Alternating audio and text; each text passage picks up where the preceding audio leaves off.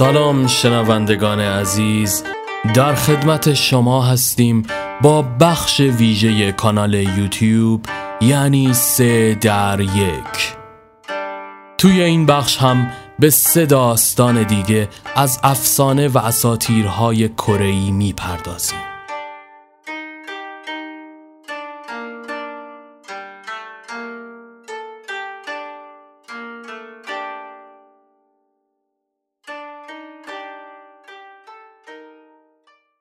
داستان اول.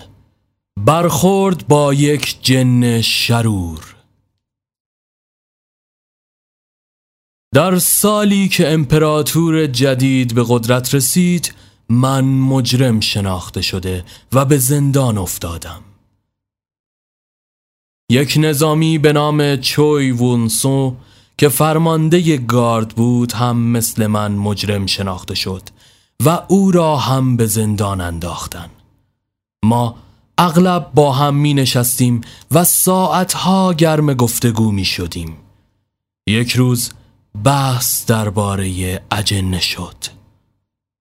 فرمانده چوی گفت وقتی جوون بودم با یک جن شرور مواجه شدم. اون تا حدی ترسناک بود که از شدت وحشت مو به تنم سیخ شد و تقریبا داشتم میمردم. واقعا عجیب و باور نکردنی بود. من از اون خواستم بیشتر در این مورد برام توضیح بده.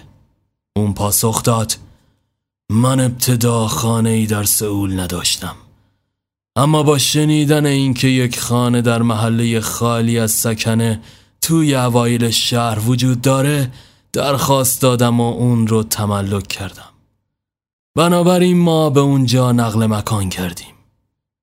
در حالی که من اتاق جلویی رو برای زندگی انتخاب کرده بودم پدرم و سایر اعضای خونواده قسمت های داخلی خونه رو اشغال کردن. یه بار در نیمه های شب وقتی که هنوز احساس بیداری داشتم ناگهان در باز شد و زنی به داخل اتاق اومد و درست جلوی چراغ ایستاد. من اون رو به وضوح می دیدم و می دونستم که او از خانه یک دوست دانشمند است. چون قبلا دیده بودمش و شیفته زیبایی شده بودم. اما هرگز فرصتی برای ملاقات دوباره پیش نیومده بود. حالا وقتی اونو توی اتاق دیدم با خوشحالی سلامش دادم اما پاسخی نداد. من بلند شدم تا دستش رو بگیرم. اما اون شروع به عقب رفتن کرد. به طوری که دست من هرگز به اون نرسید. من به سرعت سمتش رفتم اما او هم به سرعت عقب می‌رفت. تا جایی که دیگه داشت از دست من فرار می‌کرد.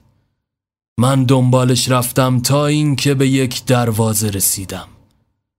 اون با ضربه پاش دروازه را باز کرد و منم دنبالش را افتادم. اما ناگهان ناپدید شد. اطراف رو جستجو کردم اما اثری از اون نبود.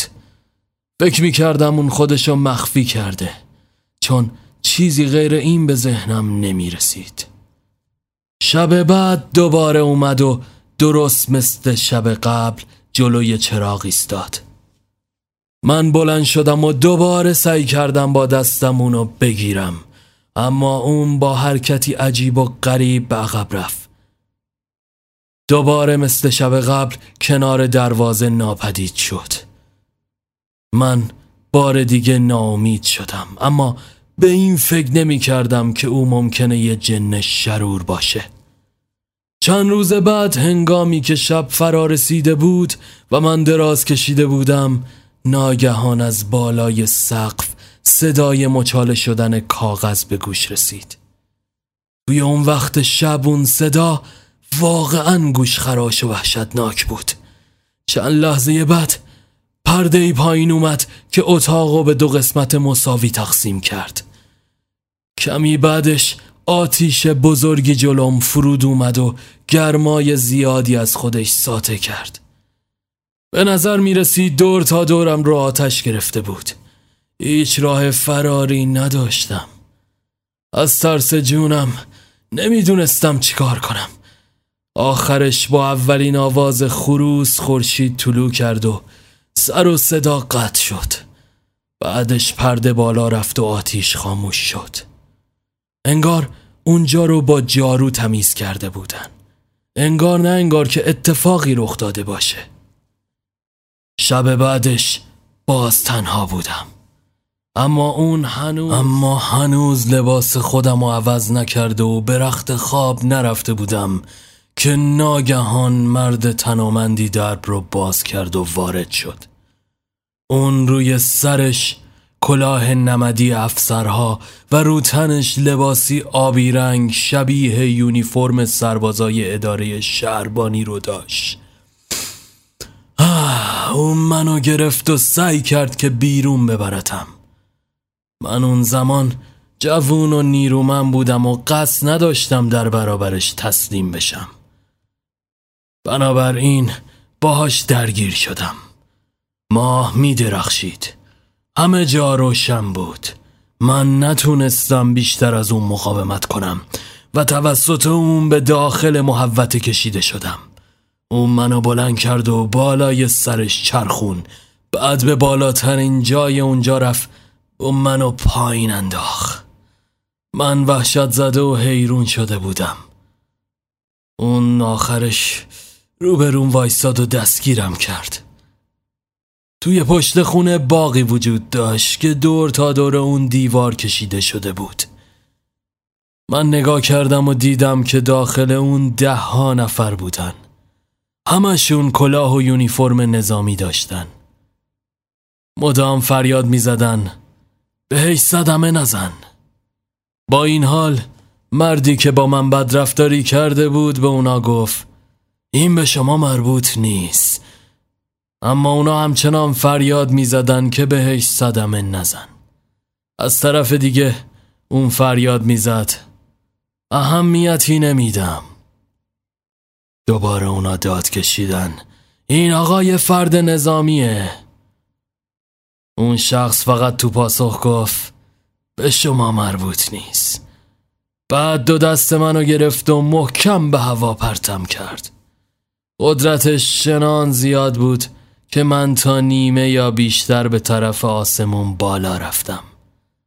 بعدش وقتی داشتم سقوط می کردم از استان گیونگی و سپس از کنار استان چونگ چونگ عبور کردم.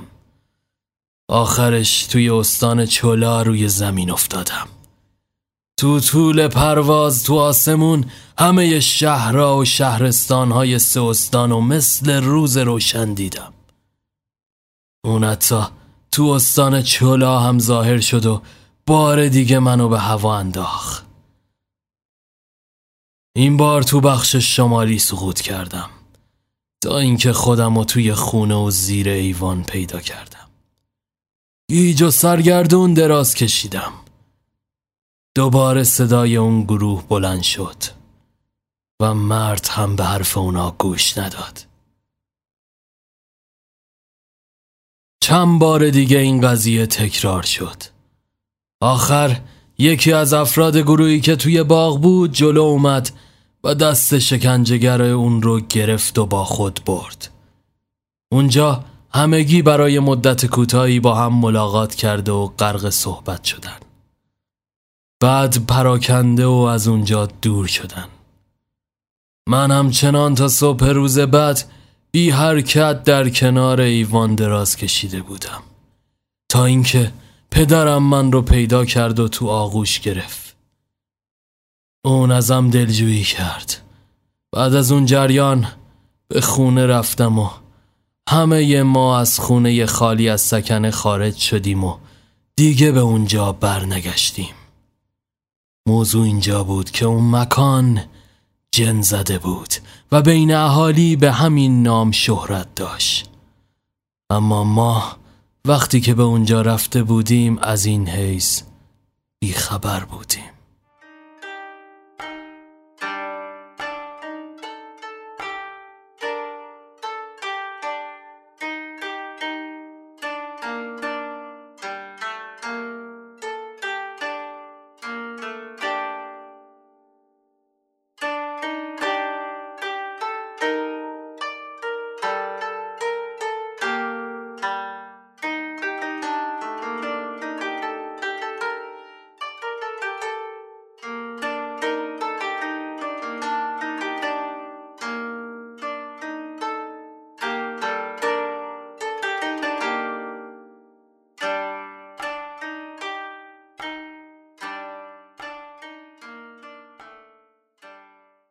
داستان دوم.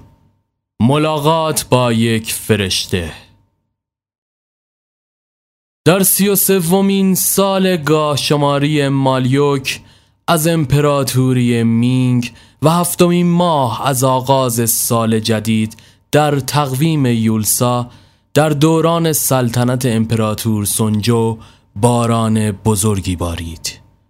آنقدر بزرگ که از زمان تأسیس سلسله تا کنون بی سابقه بود قبل از شروع باران مردی در استان گانگون زندگی می کرد او در کنار تپهی نشست و داشت چوب می برید.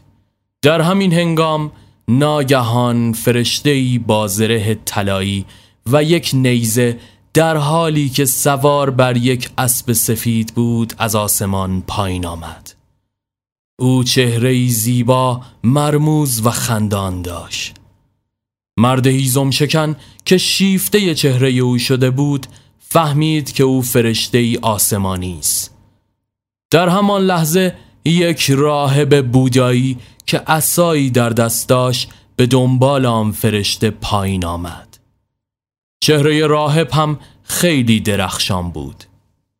فرشته آسمانی اسب خود را نگه داشت و به نظر می رسید که با راهب صحبت می کرد هیزم شکن که از دیدن آن منظره عجیب ترسیده بود خود را در میان درختان پنهان کرد. فرشته بنا به دلایلی خیلی عصبانی به نظر می رسید نیزه خود را بلند کرد و با اشاره به چهار جهت بادخیز گفت من تمام زمین را از فلان نقطه تا فلان بخش گرفتار سیل می کنم و ساکنان آن را از بین می برم. راهب با شنیدن این حرف به گریه افتاد و از او خواست که از این کار دست بکشد سپس با خواهش و التماس فراوان به او گفت با این کار همه انسان ها نابود میشن. لطفا خشم تو روی من خالی کن. فرشته دوباره گفت پس من آن را به فلان مکانها محدود می کنم آیا موافقی که این کار انجام بشه؟ اما راه با جدیت بیشتری روی درخواستش پافشاری کرد. تا اینکه فرشته قاطعانه پاسخ داد من قبلا بیش از چندین بار مجازات آنها را به خاطر درخواست تو کاهش دادم. دیگر نمی‌توانم بیشتر از این درخواستت رو بپذیرم. اگرچه راهب هنوز با التماس از او درخواست می کرد اما فرشته آسمانی درخواست های او را نمیپذیرفت. سرانجام راهب تسلیم شد. به او گفت هر کاری که می‌خوای بکن. در آن زمان گفتگوی آنها به اتمام رسید و هر دو به طرف آسمان بالا رفتند. آنها به مدتی طولانی با هم صحبت کرده بودند اما فاصله بین آنها و مرد هیزم شکن نسبتا زیاد بود. به همین دلیل هیزم شکن نتوانست همه حرفهای آنها را بشنود. او با عجله به خانه اش رفت. سپس همسر و تمامی اهل خانوادهش را برداشت و از آنجا فرار کرد. از آن روز به بعد باران بزرگی شروع به باریدن کرد و آب از کوهستان سرازیر شد. زمین آنجا را زیر خود پوشاند تا اینکه یک دریاچه بسیار گسترده تشکیل شد.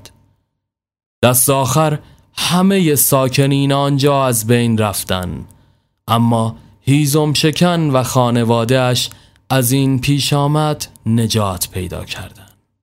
او هیچ وقت تا آخر عمر نفهمید که این پاداش در ازای چه عملی به او داده شد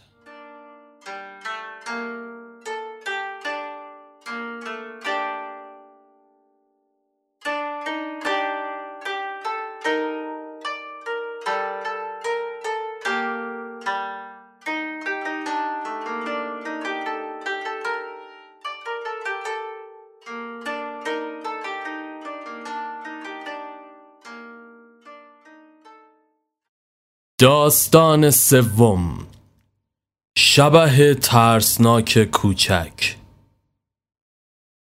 فرصتی برای برگزاری جشن در خانه یکی از نجیب زادگان سئول به وجود آمده بود.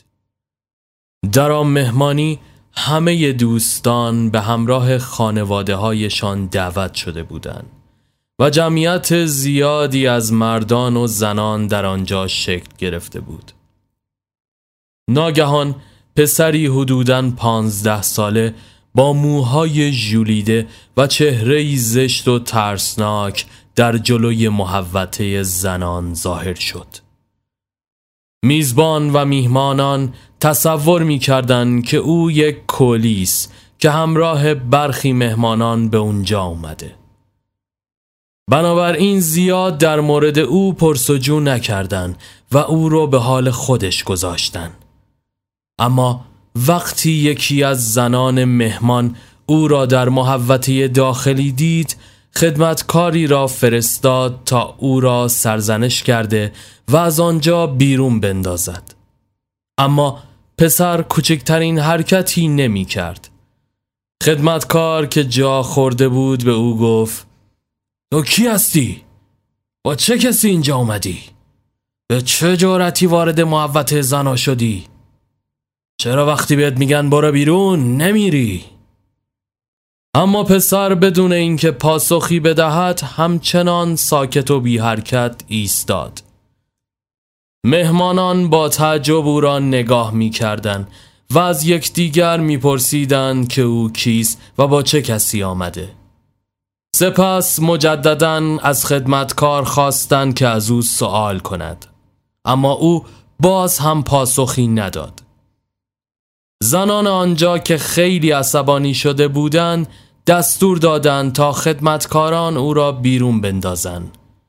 از این رو چندین نفر او را گرفته و سعی کردند تا او را بیرون بکشند. اما مانند یک تکه سنگ روی زمین میخکوب شده بود. اصلا حرکت نمی کرد مردان پس از تلاش بیهوده خشمگین و درمانده روی زمین افتادند. آنها با دیدن این عکس عمل چندین خدمتکار نیرومن فرستادند و همه با هم او را گرفته و هل دادند. اما اون حتی یک تکان کوچک هم نخورد. اونا پرسیدن لاقل بگو کی هستی؟ اما او پاسخی نداد. جمعیت که بیش از پیش خشمگین شده بودند ده مرد قوی هیکل را با تناب فرستادن تا او را ببندن. اما او مانند یک کوه غول پیکر سر جایش میخکوب شده بود. بالاخره آنها فهمیدند که با نیروی انسانی نمی‌توان آن را حرکت داد. یکی از مهمانها گفت اون هم مثل شما یه انسانه چرا نمی‌تونید جابجاش کنید؟ سپس آنها پنج یا شش مرد ورزیده و قول پیکر را با چماق فرستادن تا او را تکه تکه کرده و با تمام قدرت روی زمین لهش کنند. به نظر می رسید که او داشت مثل پوسته تخم مرغ له می شد. صدای ضربه چماق مثل صدای رد و برق به گوش می رسید. اما پس از چند ضربه او درست مثل قبل ثابت و بی حرکت سر جایش قرار گرفت. بدون اینکه حتی یک تار مو از سرش کم بشه. جمعیت که وحشت کرده بودن با خود گفتن این یه انسان معمولی نیست. یه موجودی مثل جنه. بنابراین مهمانها یکی یکی وارد حیات شده و برای نجات جان خود در برابر او التماس کردند. در حالی که دستان خود را به هم میساییدن با جدیت برای نجات جان از او تقاضای کمک داشتند. اونها این کار رو تا مدتی طولانی ادامه دادن سرانجام آن پسر لبخند کنایامیزی زد و به دور خودش چرخید. سپس از دروازه بیرون رفت و ناپدید گشت. جمعیت که حسابی وحشت زده شده بودند جشن را لغو کردند از آن روز به بعد کل ساکنان آن خانه از جمله خود میزبان و کلیه مهمانان بیمار شدند. کسانی که آن پسر را سرزنش کرده یا او را با تناب بسته بودند و کسانی هم که با چماق او را کتک زده بودند همگی در عرض چند روز مردن سایر شرکت کنندگان هم به بیماری تیفوس و سایر بیماری ها مبتلا شده و فوت کردند. معمولا تصور می شد که این پسر روح توک است. اما نمی توان به طور یقین این را گفت. واقعا عجیب است. نکته وقتی زمان مرگ طایفه ای از زمین فرا برسد ممکن است هر نوع بلایی سرش بیاد. اگرچه در چنین مراسمی یک روح قدرتمند باید وارد خانه می‌شد. اما اگر مهمانان همانطور که کنفیسیوس می گفت به جای توهین به او و بدتر کردن اوضاع با احترام عمل می کردن و از آنجا دور می شدن ممکن بود آن جن به آرامی آنجا را ترک کند چرا که جنها و انسانها هرگز قصد ندارند با یکدیگر مواجه شوند.